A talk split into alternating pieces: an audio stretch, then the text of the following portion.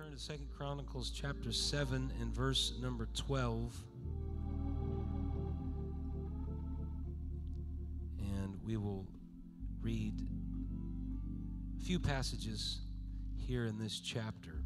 Verse number 12 And the Lord appeared to Solomon by night and said unto him, I have heard thy prayer and have chosen this place to myself for an house of sacrifice. If I shut up heaven that there be no rain, or if I command the locusts to devour the land, or if I send pestilence among my people, if my people which are called by my name shall humble themselves and pray and seek my face and turn from their wicked ways, then will I hear from heaven, will forgive their sin, and will heal their land. Now mine eyes shall be open and mine ears attend unto the prayer that is made in this place. Now have I chosen and sanctified this house that my name may be there forever, and mine eyes and mine heart shall be there perpetually.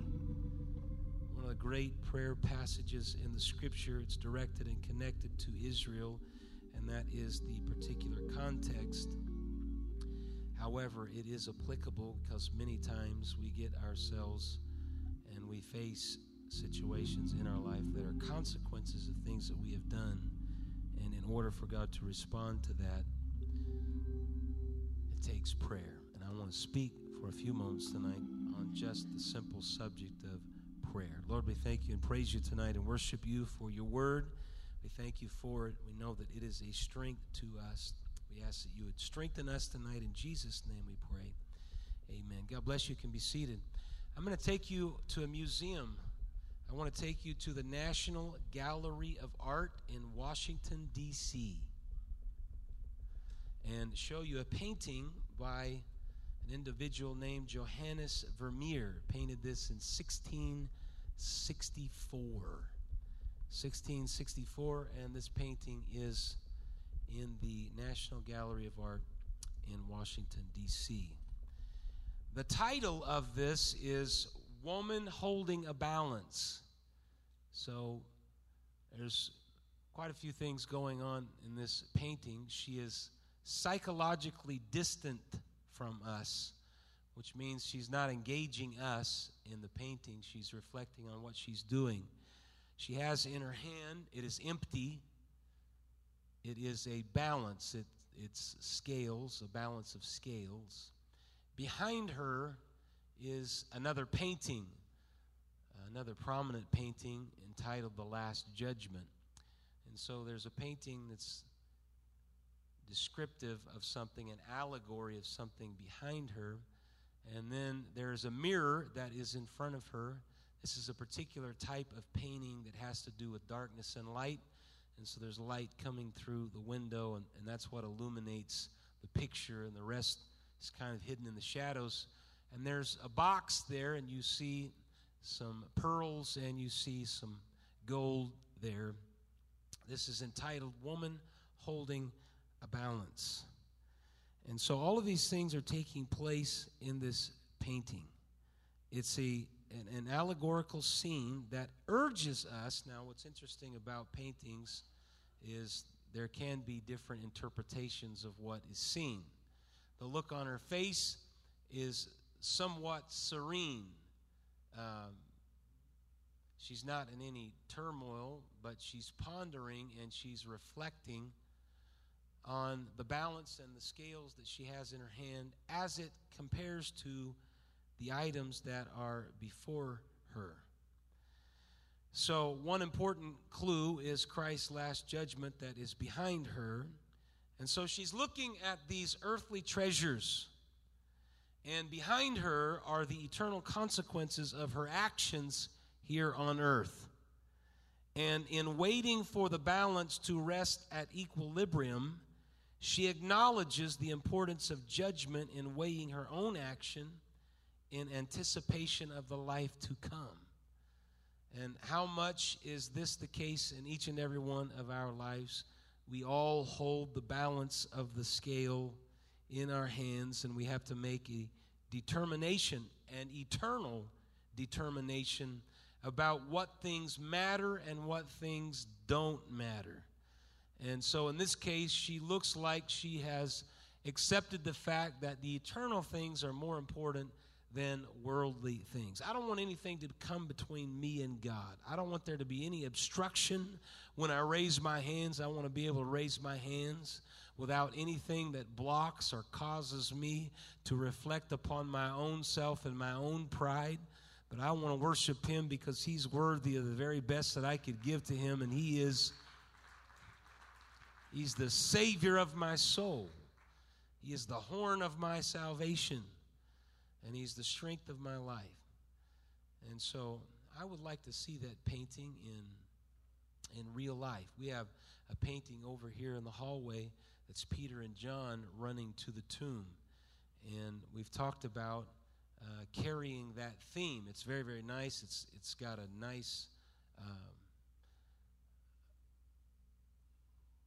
it's got a nice presentation that goes around it.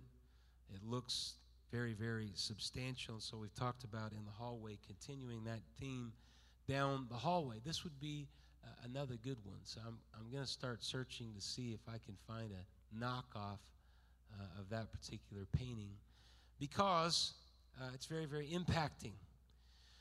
Um, I'd like to see it in person maybe one of these days. I'm not much of a museum person, but when you go some places, uh, Washington, D.C., there's so many museums there. You could spend weeks trying to get through all of it. The Smithsonian's are uh, amazing. But maybe one particular day at some point in time, I'll track this one down and actually look at it in person. She's making a determination, and this is what prayer helps us do make proper determinations of what we're doing with our life, what direction we're going, what are our priorities. And prayer launches us into that communion with God. And so to pray is to change, and God transforms us through prayer. If we are unwilling to change, we will abandon prayer as a noticeable characteristic of life very quickly. If, if you want to change, start praying. You don't want to change, don't pray. because it brings us into this direction, into this focus in which we connect with God. The closer we become to the heartbeat of God, the more we see a need to conform to Him. If I'm on the outskirts and my carnality is doing my thing, I'm probably not feeling a real close connection to God. But the more I pray and the more I conform to who He is and I recognize what He wants to do in my life, the more I recognize the power of prayer because it shapes me and forms me into what God wants me to be. It's not evasive measures. Recently, Sunday morning, Brother Nate preached a great message talking about evasive measures. In the garden, you see a communication and a communion with God that was a real thing. It was a real deal, and there was a real connection. But because of their sin, they incorporated evasive measures trying to get out of that connection with God. They hid themselves. If you want to get closer to God, you can't hide yourself somewhere. You got to bring yourself into the presence of God. And prayer does that. There are a lot of other things, worship and praise and all of that. But really, if you want to get to the nuts and bolts of what transform us, it is prayer. You got to enter into prayer and say, God, I want you to conf- I want you to to change me and transform who I am to conform to who you are. And prayer is an integral part of that. James chapter 4 and verse 3 said, You ask and receive not because you ask amiss, that you may consume it upon your lust. You're asking for yourselves, you're asking for your own passions. We've got to approach God and we've got to ask Him what is the right approach and what is the proper perspective. Many times we come to the house of God and we think the house of God is about me. And our world, our world and the religious world thinks about how that the church can pertain to me. But I'm telling you, an early church didn't didn't form and didn't expand and didn't have an impact and influence on their world without prayer. It was prayer that was the engine and the driving force behind everything that they did. When they came upon circumstances and difficulties, they gathered together. The Bible says very early, they went into an upper room and the place was shaken where they were assembled together and they were all filled with the Holy Ghost because they had an attitude that said, We don't know what else to do, so we're going to go pray. And when they prayed, God gave to them a boldness and they came out of a prayer meeting with a boldness and an attitude that said, I understand and recognize what the real priorities are. I see now what the real values are. There is nothing like taking time in a day and saying, I'm going to set a divine appointment and I'm going to bring myself into the presence of God, knowing that God is going to conform me to His purposes, not my own not my own, not my selfish will, but His will. Philippians chapter 2 and verse number 5 says it this way Let this mind be in you, which was also in Christ Jesus, who being in the form of God thought it not robbery to be equal with God, but made himself of no reputation, and took upon him the form of a servant, and was made in the likeness of men and being found in fashion as a man, he humbled himself and became obedient unto death, even the death of the cross. Wherefore God also hath highly exalted him and given him a name which is above every name. That at the name of Jesus every knee should bow of things in heaven and things in earth and things under the earth, and that every tongue should confess that Jesus Christ is Lord to the glory of the Father. Wherefore, my beloved, as you have always obeyed, not as in my presence only, but now much more in my absence, work out your own salvation with fear and trembling. That doesn't mean work out your own doctrine and your own teaching, but that does mean let the mind of Christ be in you. And how is the mind of Christ going to get in you? It's going to get in you the same way Jesus had the Spirit of God in himself. He went and he prayed, as it were, great drops of blood, and he said, Not my will, but thine be done. I want to live a life that's pleasing to God, that is powerful in prayer. You can be powerful in worship, and that's great, but it better be driven by being powerful in prayer, because if it's not powerful in prayer, it loses its power in worship. There's a depth to what prayer is. I know this is not run the aisles, jump around, and do all of that, but we should when it comes to praying. And if we're not, we need to have a revival of prayer. The young people have decided, you know what, we're going to have a revival of prayer. I'm talking about real prayer. I'm talking about praying and you don't care who hears and what it sounds like because you're entering into the presence of God and it's not about everybody else, it's about His glory and it's about His honor.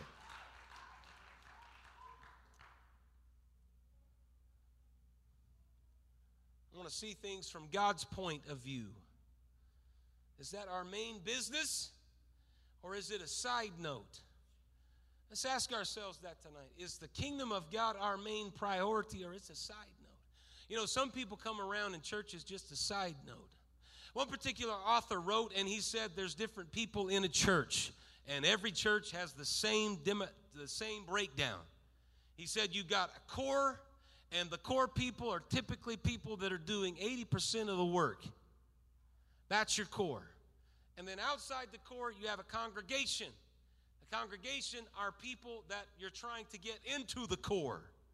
They're not there yet, but you're trying to pull them into committing to uh, responsibility in the kingdom of God to do the work of God. And then on the outside of that, you've got the crowd. They're the people that come on Sunday night because they love the anointing, but that's all they want. They want the anointing and they want the feeling because it's it's really cool. That's exciting. But I don't really want to commit to anything. And so what a church is always trying to do is grab that person that's coming in the crowd and believe that at some point and some time God's going to reach into their heart and pull them into the congregation. And then those that are in the congregation, God is going to pull them into the core of everything that we're doing. I'm telling you that all of us, we don't need to be spectators, we need to be participators. Participators in prayer.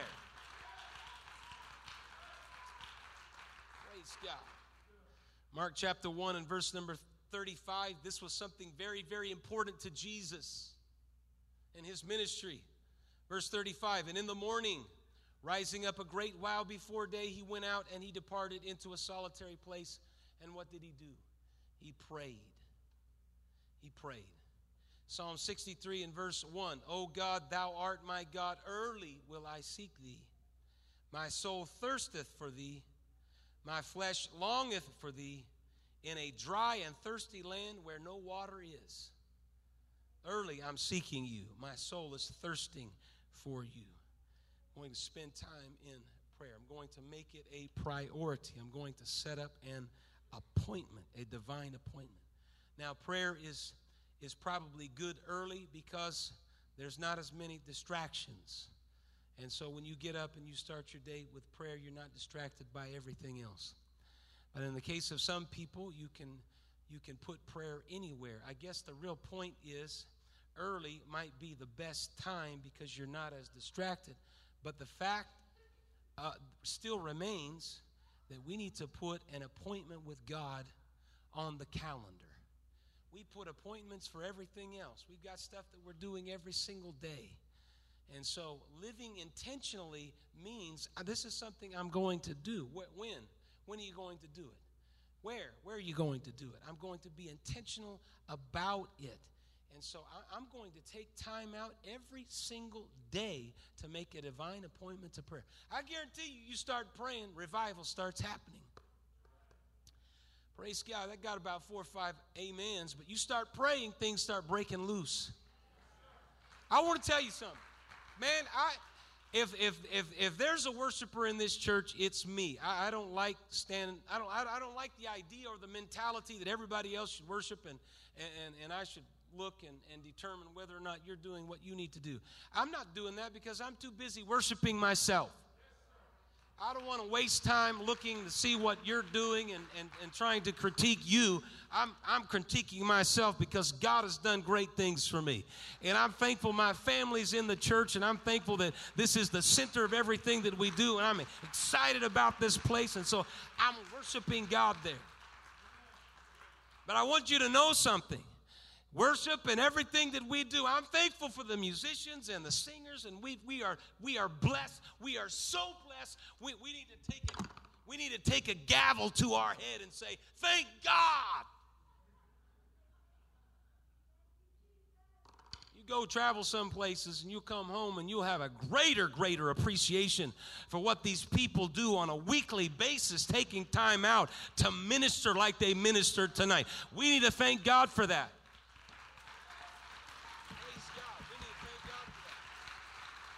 I'm thankful for I'm thankful for a ministry of preaching when people get up here and they preach and they inspire and they teach and they anchor us and, and they give to us the things that we need. But all is built on something called prayer. It's the structure and the foundation in which the whole building is built upon. And if we're not a people that's praying and we're building all of this stuff, it's going to fall flat. But if you get something in your spirit and in your heart that says, you know what, I'm going to go deeper so that I can build higher, there's a revival that's going to take place.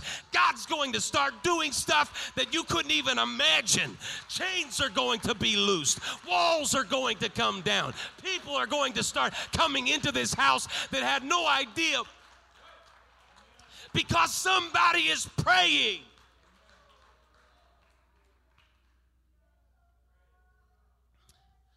Let me get back to, you know, sometimes people say old fashioned prayer, old fashioned preaching. I just, I want preaching. I want preaching and I want prayer. But I think what they're saying when they say old fashioned prayers because that was back in the days that they didn't know what was going to happen tomorrow. And so the only thing you could do today was to pray that somehow there was food on the table, there was a job, you had some way to provide.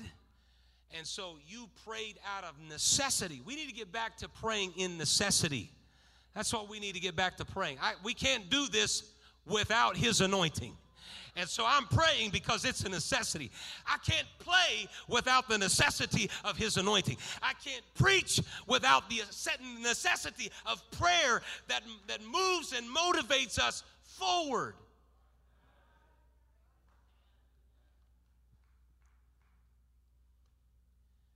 It's fascinating. We see this in the beginning in Acts chapter number 6 because the disciples were multiplying, the church was multiplying, and there was infighting, the Grecians against the Hebrews, because the widows were being neglected in the daily ministration. And so the 12 called the multitude of the disciples together, and they said, This is what they said Look, we're expanding and we're growing. It is not reason that we should leave the Word of God and serve tables.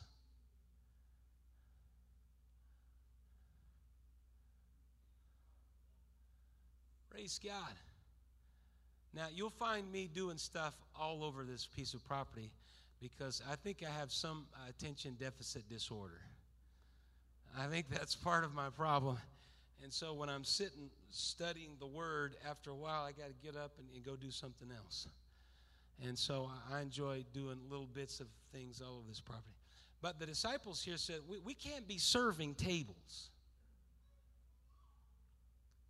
we should be, what should we be doing? We, we should be appointed to prayer and the ministry of the word. And so they picked out seven men of honest report, full of the Holy Ghost and wisdom, whom we may appoint over this business. Praise God. Pastor's not supposed to do all the menial jobs and tasks around the property. Well, the ministry's not, what are they supposed to be doing? Prayer and the ministry of the word. Praise God. Now, I just like to do it because it's fun. And, and some folks have to keep me away from things I don't know what I'm doing because then I make more of a problem and more of a mess. But their focus was we, we can't be serving tables.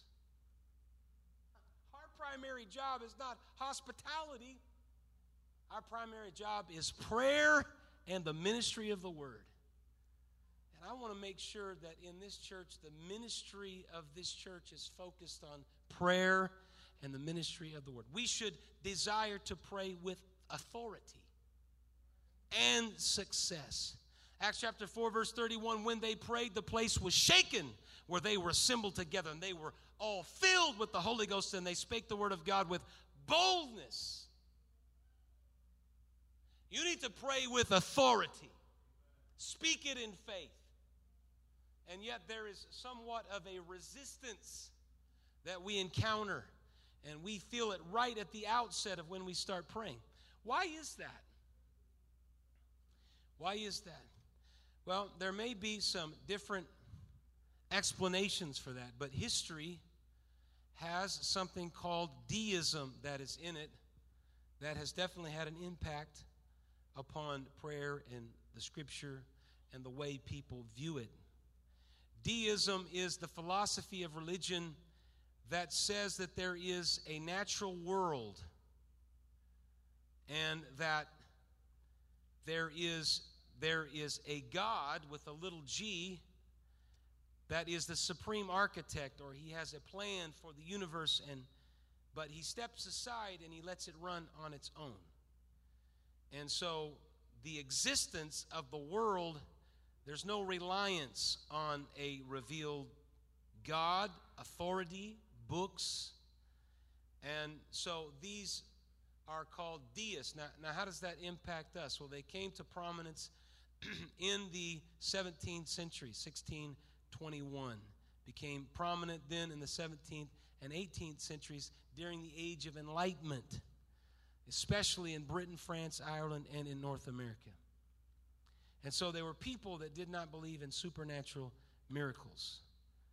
Um, many of them didn't didn't even ascribe to many of the religious philosophies because they believed in one God, but they believed that God created the universe and then he stepped back and he left the universe to operate on its own. And so they believed that God existed and that he gave humans the ability to reason, but they rejected all faith. They rejected the word of God. They rejected any kind of religious dogma. They rejected any report of miracles, prophecies, and religious mysteries. Many of the 17th and 18th century theologians referred to God using a variety of other names, like some of these names you might have heard Supreme Being, the Divine Watchmaker, the Grand Architect of the universe. Even in our United States Declaration of Independence, he is described as nature's God. Or Benjamin Franklin used the terminology Father of Lights in the meanings of the Constitutional Convention that started with prayers. So, a lot of our founding fathers believed in God, but they were deists. They believe that God created a world, there was a God, but He stepped back. Everything is operating on its own, and now you use your reason and your intellect. And the age of enlightenment gives you the ability to advance. And, and there were remarkable dis- discoveries that caused some of this in the scientific revolution. The, the work of Copernicus and Kepler and Galileo set aside a lot of the notions that people maintained, and a lot of the church, the Catholic Church, supported a lot of those things. So there was a wholesale rejection on, on some of this. And so rather than believing that I can pray authoritatively, then people started praying in a supplicative form. Uh, God grant me. I want to be in your will because ultimately there's a supreme will. And so I want to be in that will.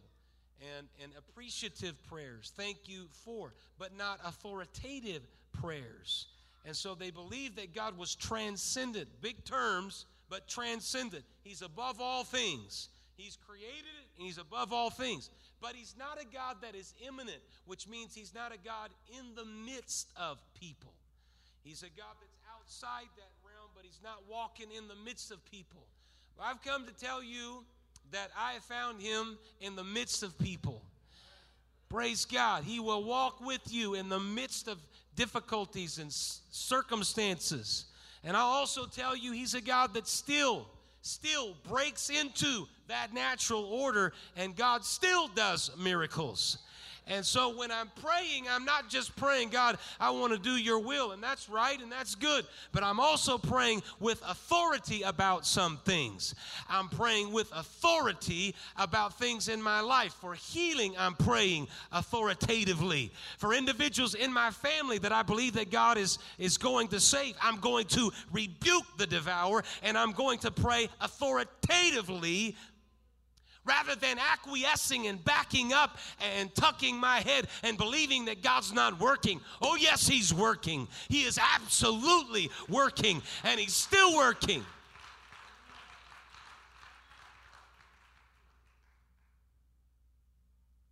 He's immanent. I don't understand some things about prayer. I don't understand how some people get healed, but not everybody gets healed. But that's God's business. He's a sovereign God. And so if I don't get healed, then there must be something else in the mix that God's wanting to carry me through. I'm going to rejoice and I'm going to speak. How would you like if you came up here and I prayed, God, if it's your will, heal sister so and so. If it's your will, t- touch her. No, no, no. We should approach things a little more aggressively. God, you're a God that stated in your word, you're a miracle working God. And by the power that is resident in your name, let there be virtue that flows and healing that flows to this body and life. You're a miraculous working God, and you're able to do above and beyond what we could even think or ask in Jesus' name. Brother Bradford, they came back the next service and they weren't healed. So, what happened to your prayer? I'm still going to be praying the same prayer. I'm going to keep stretching my faith out to believe that God is able to do above and beyond what I could think or ask. And if He doesn't do it after stretching it out as far as I can, then I'm going to shift gears and say, okay, in the midst of this, God, I know that you're going to walk through this thing with me. It may be a fire, it may be a desert, it may be in a lion's den, it may be in a lot of things, but I'm going to ultimately trust you. I'm not walking away from you, I'm not abandoning you, I'm not getting confused about you because I know that you're a God that saves my soul. You can heal my body. You can touch my mind. Praise God, praise God, praise God, praise God.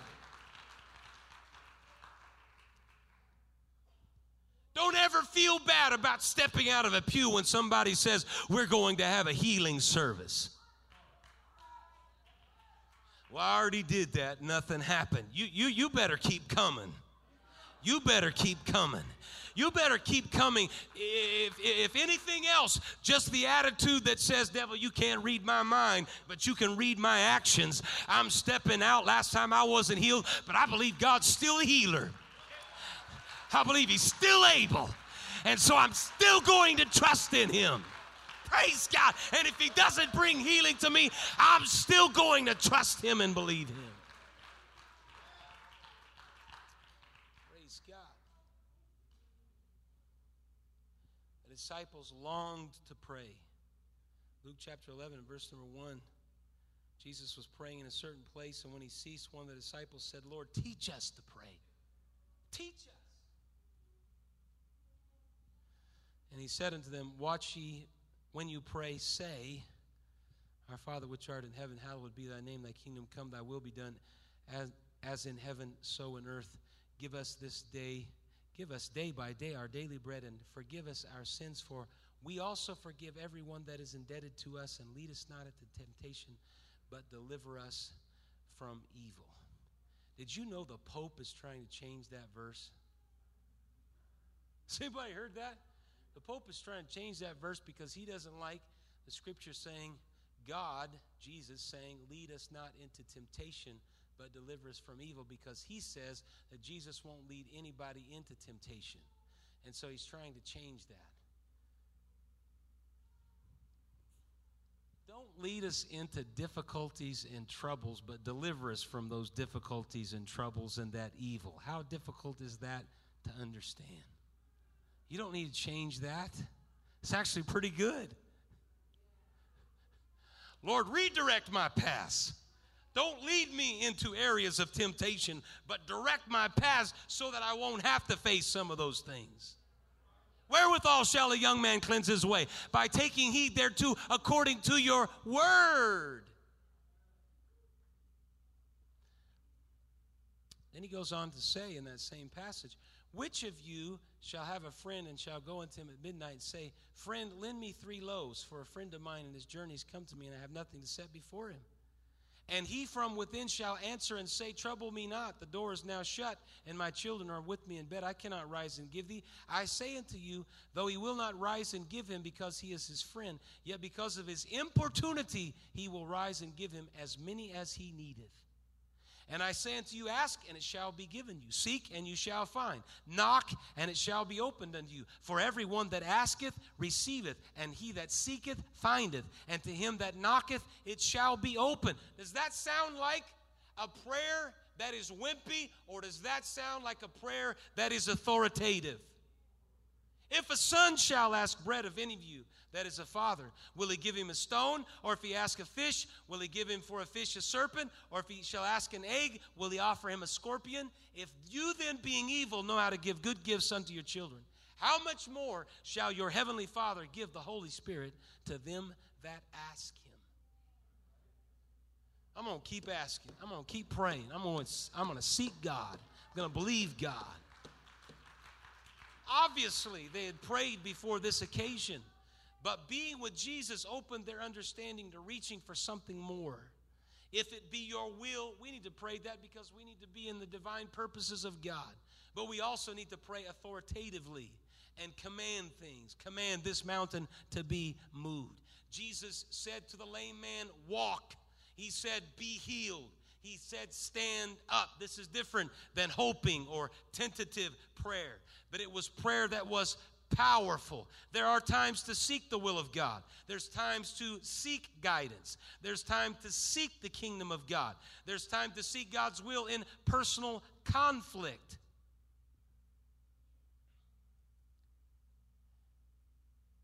But there should also be a boldness of faith. Jesus prayed that prayer of the will of God when he said, If thou be willing, remove this cup from me. Nevertheless, not my will, but thine be done. He was conforming himself to the will of God and the purposes of God. But there's also a boldness in faith that we should pray. We should seek the mind of Christ. Praise God. We should speak with authority and not mere acceptance or defeatism, which many times is our first approach. We come to God defeated come to God with authority. Praise God. We should merge our will into His will. We should pray. We should pray. We should never make it complicated. The more complicated we make prayer, the more we use it for self, like a Pharisee that stands on the street corner and wants to be heard praying. It shouldn't be complicated. We should come to prayer as a child. As a child comes for daily bread or simple things, we should have the same attitude in prayer. You should pray with your imagination. Praise God. You should pray and, and pray things as if they are. Look to your left and look to your right. Are there empty spaces in that pew? I've come down here and prayed in this sanctuary for another congregation that's not even here. Where are they? I don't know, but they're somewhere. In this city, they're somewhere. They're somewhere. They're walking out of Food Max and they're looking across the street saying, you know what? We really need God in our lives. Well, hey, look, there's a church right there. Why don't we just start going to church right there and see what God will do for us? That was Jamil and Jessica. That's exactly what happened. They were coming out of Food Max, looking across the way and say, Well, there's a nice church right there. Jessica said, We need to go to church. And Jamil said, Well, is it a Pentecostal church? And they started coming to church. How does that happen? That happens because somebody's praying with an imagination that says, God, I don't know where they are. I don't even know how to reach them, but I'm praying that you would direct me, you would direct them, somehow link them up with me so that they're sitting on an empty pew somewhere and the Holy Ghost is operating in their life.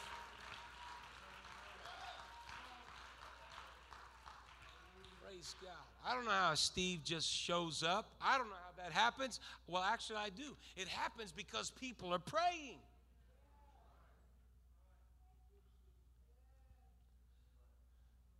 You need to flash pray.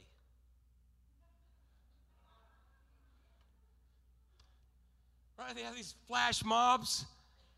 You've heard of that, right? All of a sudden there's 300 people, it's a flash mob, and they're doing jumping jacks or something else. It's a weird phenomenon where everybody on social media all of a sudden said, We're going to show up at this place and we're going to hoop and holler for, for, for, could be for no reason. We're just going to do it. A flash. We need a flash pray. Driving down the road, I'm just going to pray right here while I'm driving. Getting out of the car, walking into the sanctuary, I'm going to just pray. Step out of my house, walk out the front door and say, God, you're good, and hope the neighbor across the street that's been partying all night hears me when he stumbles out with a hangover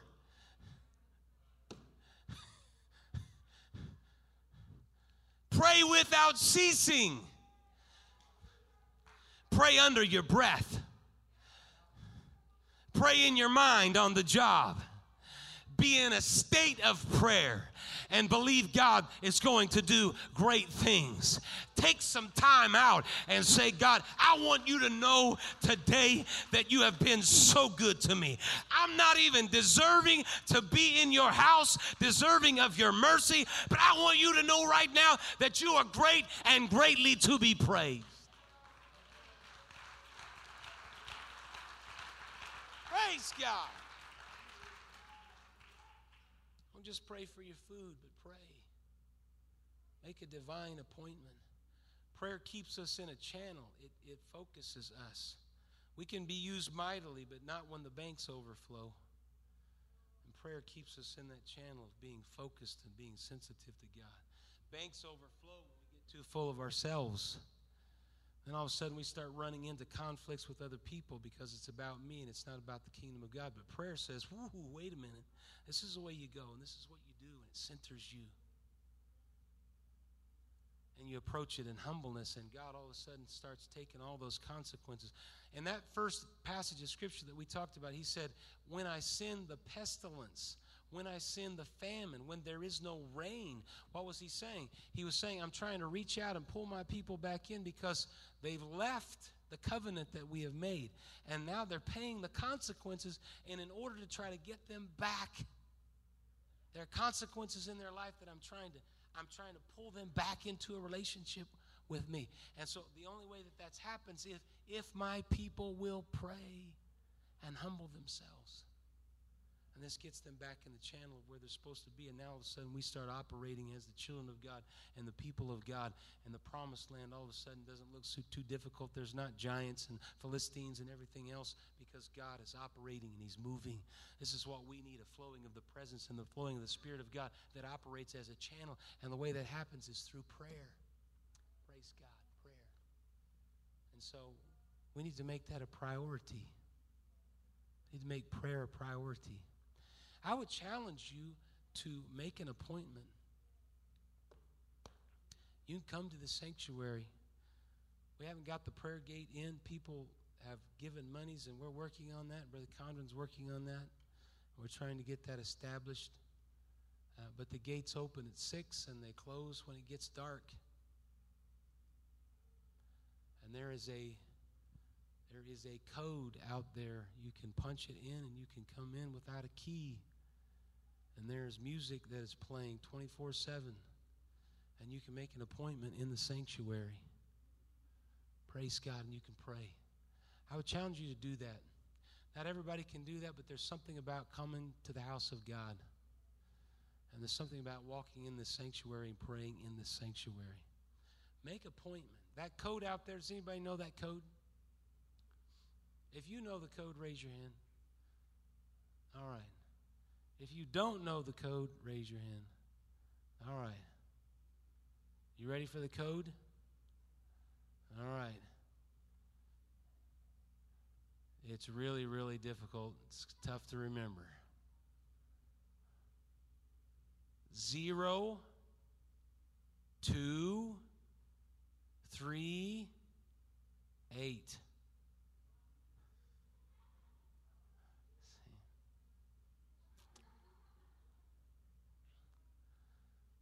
That's it. I wonder why they picked that. Praise God. Take, take some time to be in the sanctuary. If you can, I've started coming in here. I know some others have. When that prayer gates gets in here, we'll have a, you come in here anytime. It could be the middle of the night. It could be at midnight. It could be 1 o'clock. Commit yourself to prayer. Praise God. Make an appointment to pray as we stand together in the house of God tonight.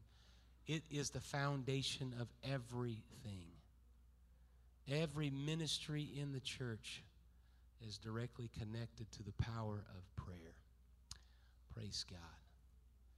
Help us to be a people of prayer. Lord, we thank you and praise you and worship you, and we ask that you would direct us tonight. Pray for the will of God in our lives, but also to pray for the authority of God in our lives. I want to pray for bold things, passionate things. I want to pray for the kingdom of God to operate in my life and direct who I am and what I am. We thank you and praise you, and we ask that you would bless this property, that you would keep your hand upon this piece of property. Praise God, that you would make this a place and an opportunity to feel your presence and your anointing. We ask these things in your great name. In Jesus' name we pray. This week, take some time out, make an appointment, put it on your calendar.